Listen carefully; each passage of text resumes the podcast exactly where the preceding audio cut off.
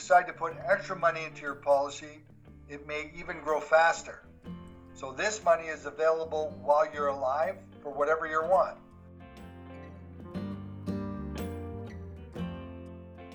Does that mean that we have to pay till age 100 or until I die?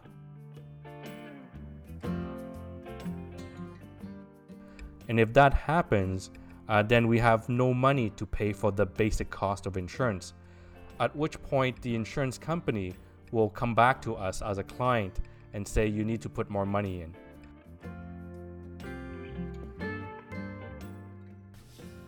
How's my financial health, Doc?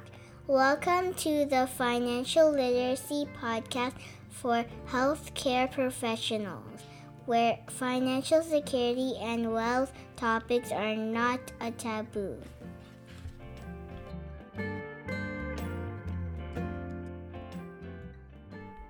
Welcome back, everybody, to How's My Financial Health Doc podcast. Today is a beautiful sunny day in June, and spring is here. The governments have started opening businesses, and people are allowed to go out and stay in their familial bubble. And I think uh, things will start to reopen up soon. I think we are seeing some light at the end of the bu- of the tunnel, and hopefully things will get better from here on. But we still can't let our guards down. In this episode, we're gonna delve more into the different vehicles to help protect our financial security. We've talked a lot about life insurance. We initially talked about term insurance and we and we dove deep into that product. Today, we are going to dive deep into another product called Universal Life Insurance. Universal Life Insurance is a life insurance product with the addition of an investment vehicle. And so it is a little bit more sophisticated than a simple term life insurance. And with us again, we're going to have Terry, my uh, very good friend, uh, to discuss the uh, product of Universal Life Insurance. Because Universal Life Insurance is a product that is a insurance product with an investment vehicle at the same time, it is a little bit more sophisticated. So it is being used as one of the vehicles to uh, protect ourselves in the first uh, step of the pyramid, of the financial pyramid. But it could also be used as an investment tool. So it is beyond that first level of uh, protection and risk mitigation. Many use uh, universal life insurance uh, as a basic insurance, but also to plan for retirement. It is also a very good tool for legacy building as well. Hey Terry, welcome to the show. And we're going to be picking your brain again today. So thank you for coming on. Hi, Vu. Thanks for having me back. I'm looking forward to this uh, very important subject. Let's get at it. Very good. So let's just uh, jump right in. Um, so, Terry, there's a lot of insurance products out there, obviously. Uh, and now we're moving into the more sophisticated types and one of them is uh, one of the whole life type of insurances, and this one particular is called Universal Life. So, um, explain why it's called Universal Life, and what is the basic understanding of it. So, as you said, Vu, Universal Life Insurance is a permanent type of insurance that provides you protection that can change with you over time. So it allows you to uh, invest in a flexible and affordable lifelong life insurance. It gives you options for putting extra money into your policy where the accumulated value can grow tax free while within the policy. And then from there you can access that access that money as your lifestyle changes. You might decide to leave a larger legacy for your named beneficiaries.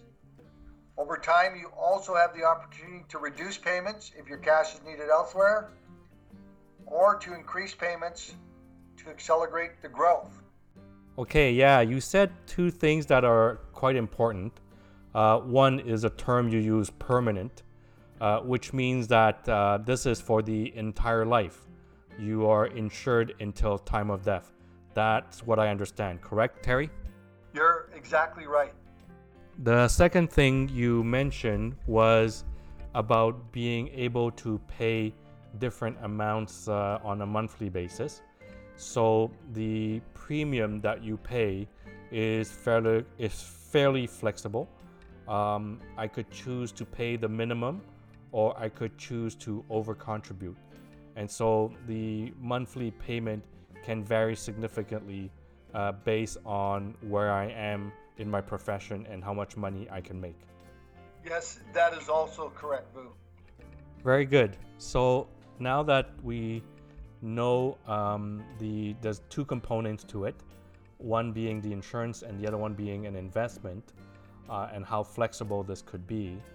Um, help us understand how the policy is uh, structured what makes it an investment and what pays for the uh, insurance premium? So this is how universal life insurance works. Here are the details. So when you make an insurance payment, which we call the premium, it goes into your policy's cash value account. To pay for your policy, we deduct what's called cost of insurance from that account. If there's money left over in the account afterward, it automatically is invested based on your choices and risk tolerance. Then, over time, your account's value may grow. And if your, and your investments perform well, or if you decide to put extra money into your policy, it may even grow faster. So this money is available while you're alive for whatever you want. For example, some of the things people use that money for pay for kids' education or your retirement, borrow money from your policy and pay it back over time, or withdraw money permanently. I think it's uh, very important what you said while you're alive. So this is not just death insurance, is living insurance You can also use the money left over in your account to cover your cost of insurance, meaning you may not have to make regular payments. Okay, great. So, what I understand now is that there's two components to this uh, uh, policy. Um, so, out of that uh, money, out of the cash amount, uh, a certain amount is used to pay for the uh, cost of insurance, uh, which is based on level cost up to age 100. So that would be the amount that you have to pay uh, as if you live to age 100. And that's why it's called a uh, permanent life insurance as well. Yes, that, that's basic understanding, Phil. Perfect. So now let's just move on to the uh, investment portion of this uh, insurance product. And so the first question I have, Terry, is who decides uh, what to invest in? And second, what are the different uh, types of products um, we can invest within this uh, insurance? So, how you invest is up to you. You're the one who's going to decide how to invest the money according to your investment style and how much risk you're comfortable with. And, and the way we figure that out is that we'll sit down with you, your advisor, and go over a risk tolerance questionnaire, which is approximately 14 or 15 questions, and that will determine the level of risk you're comfortable with to proceed. That sounds good, Terry. So, um, what about the different options uh, for products? What are they? So, the different options can consist of a basic GIC, which is going to pay you 1 or 2% over a certain term. You also have index funds. For example, European equity or Canadian equity or US index funds, or you could go with fixed income or global fixed income index funds. And then, depending on the carrier, you may have a choice of various mutual funds. They could be anywhere from very conservative to balanced to 100% equity. Okay, got it. So these are uh, mainly mutual funds or index funds, or even uh, as conservative conservative as GICs. But what I understand is we cannot buy individual stocks within these plans. Is that correct? That's correct, Vu. Individual stocks would be considered much too risky inside the universal life policy. Thank you for that. So now that I have to put um, money in this uh, cash um, account to pay for the uh, premium of the insurance and the remaining for the investment. So the question is, what is the minimum I can put in? Uh, I'm assuming that the minimum is at least the cost of the insurance. But the question is, what is the maximum and how would I know how to calculate that? So you're right. The minimum is set as the level cost of insurance from the time you purchase the policy to age 100. The maximum is generally in the range of three to five times that. It's set by a formula by the Canada by the CRA, Canada Revenue Agency, and it's based on things like your age, the length of the term, and or the amount of the death benefit. Minimum and maximum will be set up at the time that you set up the policy and stays that way for the duration that you have the policy in force. I just want to remind people that the minimum is the level cost of insurance set to age 100. Does that mean that we have to pay till age 100 or until I die? No, when, when you buy the policy, choose from options that let you finish paying for your policy's insurance cost in 10, 15, or even 20 years. Or you can pay the same over the life of the policy. It's really your choice. Thank you. I, I was really afraid that I had to pay until I die for this.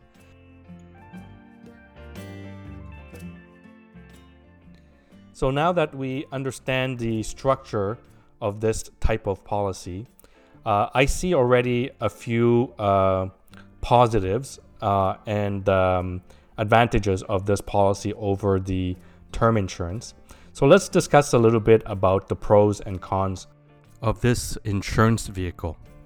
From your perspective as an advisor and a financial planner, what would you say the advantages and disadvantages of this particular type of policy are? Yeah, so let me address some of the things that I think are pros. First of all, the nice thing is you have a policy that is permanent and provides you with a level cost of insurance to age 100.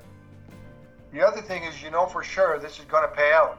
As long as you're paying the premiums, it will pay out at some point or other. And by the way, if you live to age 100, it pays out at age 100 something to look forward to. You also have an investment component that grows tax free. Uh, alternatively, you have the flexibility to either reduce or increase your payments. And going back to the investment component, you have a wide choice of investment options. Yeah, no, I definitely understand what you mean. I mean, as a healthcare professional, I understand that death is 100%. And so having a policy that follows me my entire life is definitely an advantage. And that's why it's a permanent life insurance, which is very different from a term insurance. Because if we decide that it's too expensive to renew uh, because we're now 55 years old or so we're 65 years old and we now have acquired different type of illnesses, the monthly payment for the term may be prohibitive so that I no longer can afford it. So I stopped that life insurance, which means uh, whatever I paid until then is lost. Uh, and so term life insurance is not permanent life insurance. And whole life, one of its advantage is that it does stay with you at level cost until uh, age 100, where you uh, before meet death, or if you don't meet death, um, your value comes back to you all tax free. Uh, because you mentioned that the growth is tax free, but the payout is also tax free. Is that right, Terry? That's correct, Vu. On, on death, the death benefit to your beneficiaries is tax free. So if I do live till age 100 and I get that payout, is the payout also 100% tax free? Yes, it is, Vu. Yeah, coming back to uh, in terms of renewable term insurance. So, depending on the carrier, most uh, companies will not allow you coverage beyond age uh, 85 uh, or even 80. So, if I'm buying a term 10, the latest I could renew as age 75. Or if I'm buying a term 20, uh, the latest I can buy is age 65. But I understand from you, Terry, that some some companies only allow you up to age 80 and not even 85, whereas in universal life or permanent life, uh, they go up to age 100. Yeah, that's right, Vu. So let's take a look at the cons. So when you talk about cost and compared to term, permanent insurance could seem to be more expensive. Uh, as well, depending on the carrier, the cost of the, the underlying investments can be costly. Some of the mutual funds can have service costs or management fees of two, three, or even slightly higher percent, which is quite exorbitant. And then the underlying value of the cash account could go negative depending on the investment. Yeah, I understand what you're saying. So, depending on what we chose in terms of our investments, um, for example, if we invested in mutual funds or index funds that are part of the market, then we suffer the same volatility as the market.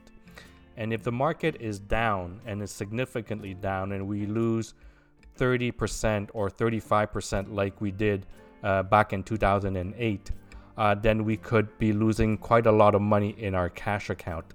And in fact, we could go into the negatives. And if that happens, uh, then we have no money to pay for the basic cost of insurance.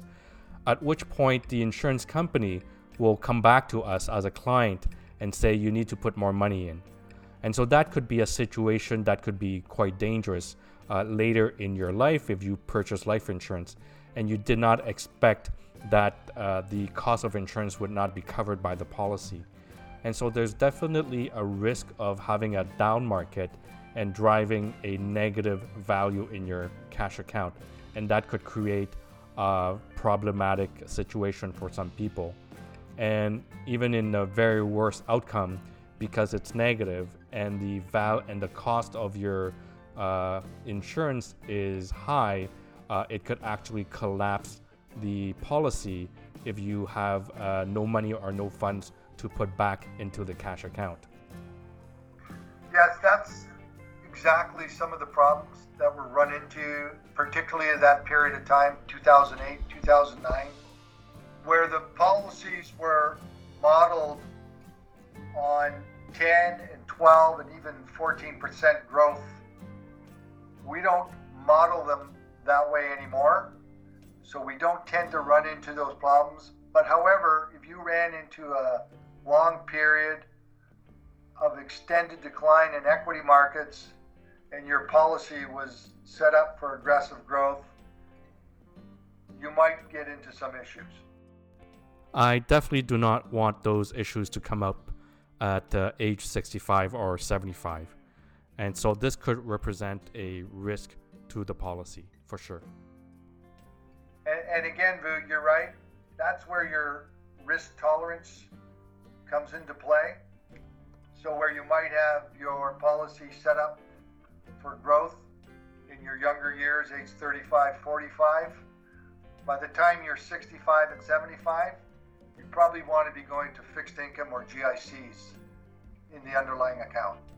This is where the flexibility comes in. So I guess I can always modify the my choices and the options uh, of what I can invest or want to invest in, right, Terry? That's exactly right, Vu. And so now that we've uh, gone to uh, great length to understand this, uh, let's use an example to illustrate what we mean. Uh, so Terry, if I um, let's say you're with a client, uh, female, 35 years old, uh, interested in a um, face value policy, let's call death benefit of one million dollars in life insurance. what would a UL look like in terms of payment? So that client with a million dollar uh, face value or death benefit, like you say, you would look be looking at a minimum premium to age 100 of $6,571 annually. That same policy, you would be able to have a maximum annual investment of up to $30,733. So, what you mean, Terry, is that the minimum uh, amount of 6571 is the actual cost of the uh, insurance, which is the level insurance till age 100. Uh, but the maximum you mentioned, 30,733, which is the amount that you pay into the cash amount but the investment amount is actually 30,733 minus the 6,571, which equals 24,162.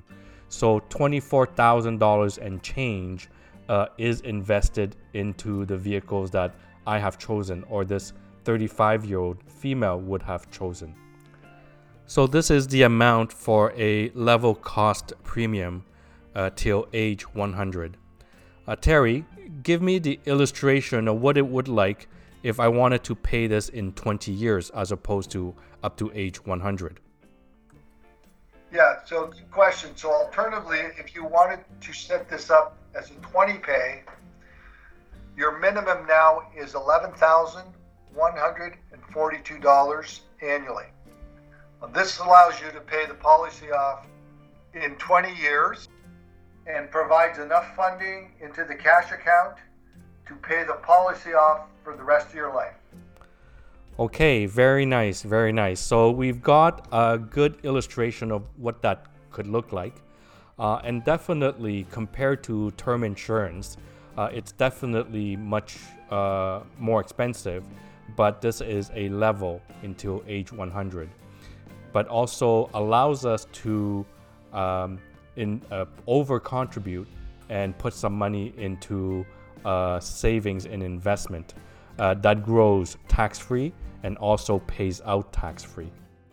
I'm not sure that people realize, but if you have maxed out your RRSP, and so for example, 2019 RRSP's amount limit was 26,000 and change uh, and if you have maxed out for that year and you still have additional money, where do you put it? Anywhere that you put it and any investment outside of a registered account will be taxed uh, as capital gains. But if you uh, use it in a vehicle like this, where you can invest it in an insurance policy, the invested money grows tax free and also pays out tax free at the end. So think about the universal life um, investment uh, as an investment in the cash account, where the amount is growing tax free and also distributed tax free, which is another advantage in comparison to the RRSP because the RSP has to come out in a RRIF and it's taxed as uh, usual income.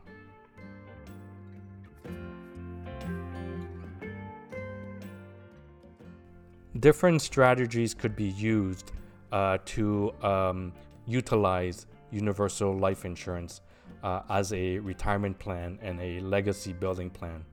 And so, Terry, I want to uh, jump into different strategies that we can use with this type of uh, life insurance, uh, either personally owned or owned through the corporation.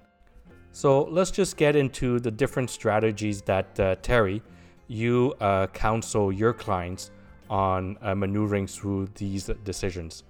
Uh, what are the different strategies that are available for this type of life insurance? So, so one of the great benefits of for physicians, anyways, is that they're able to incorporate their practice.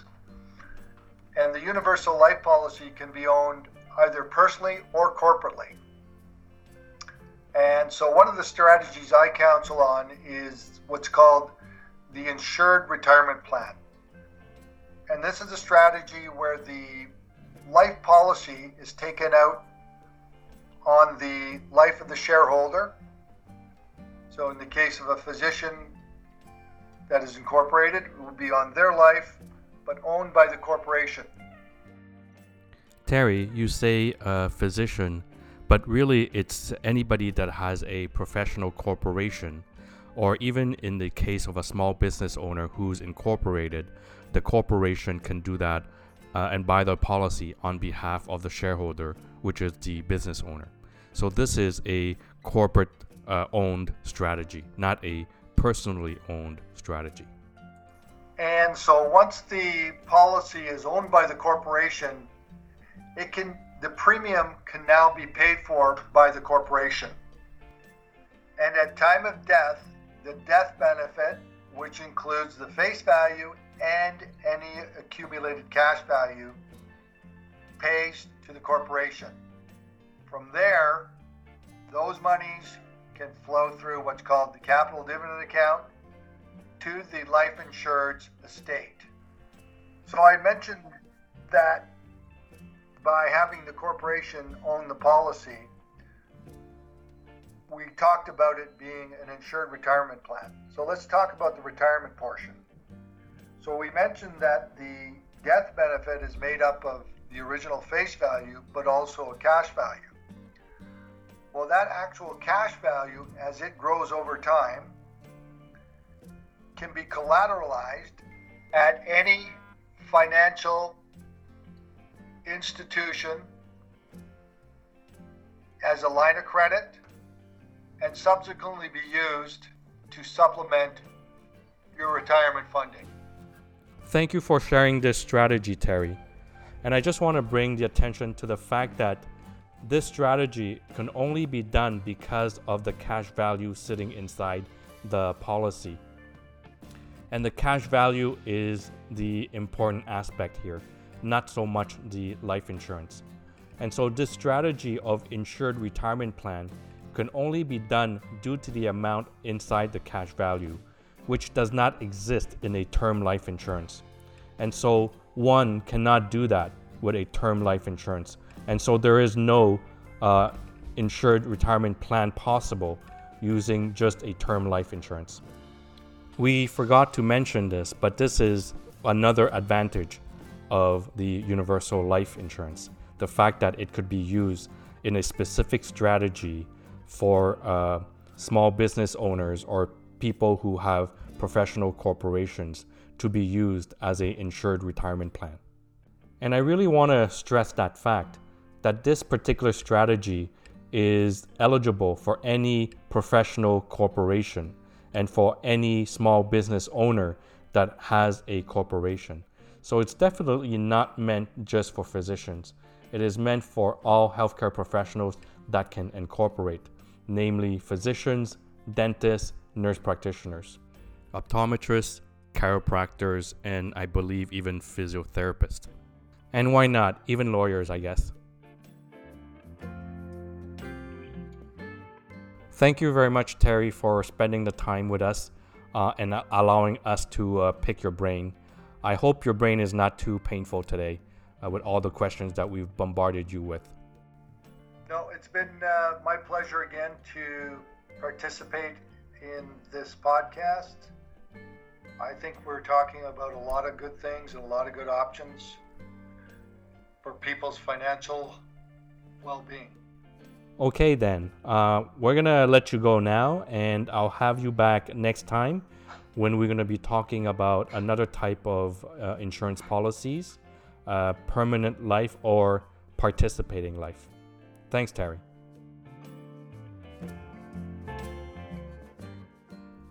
Thank you very much, and I hope that everyone enjoyed this podcast on the topic of universal life insurance, which is only another type of life insurance, but slightly more sophisticated than term insurance.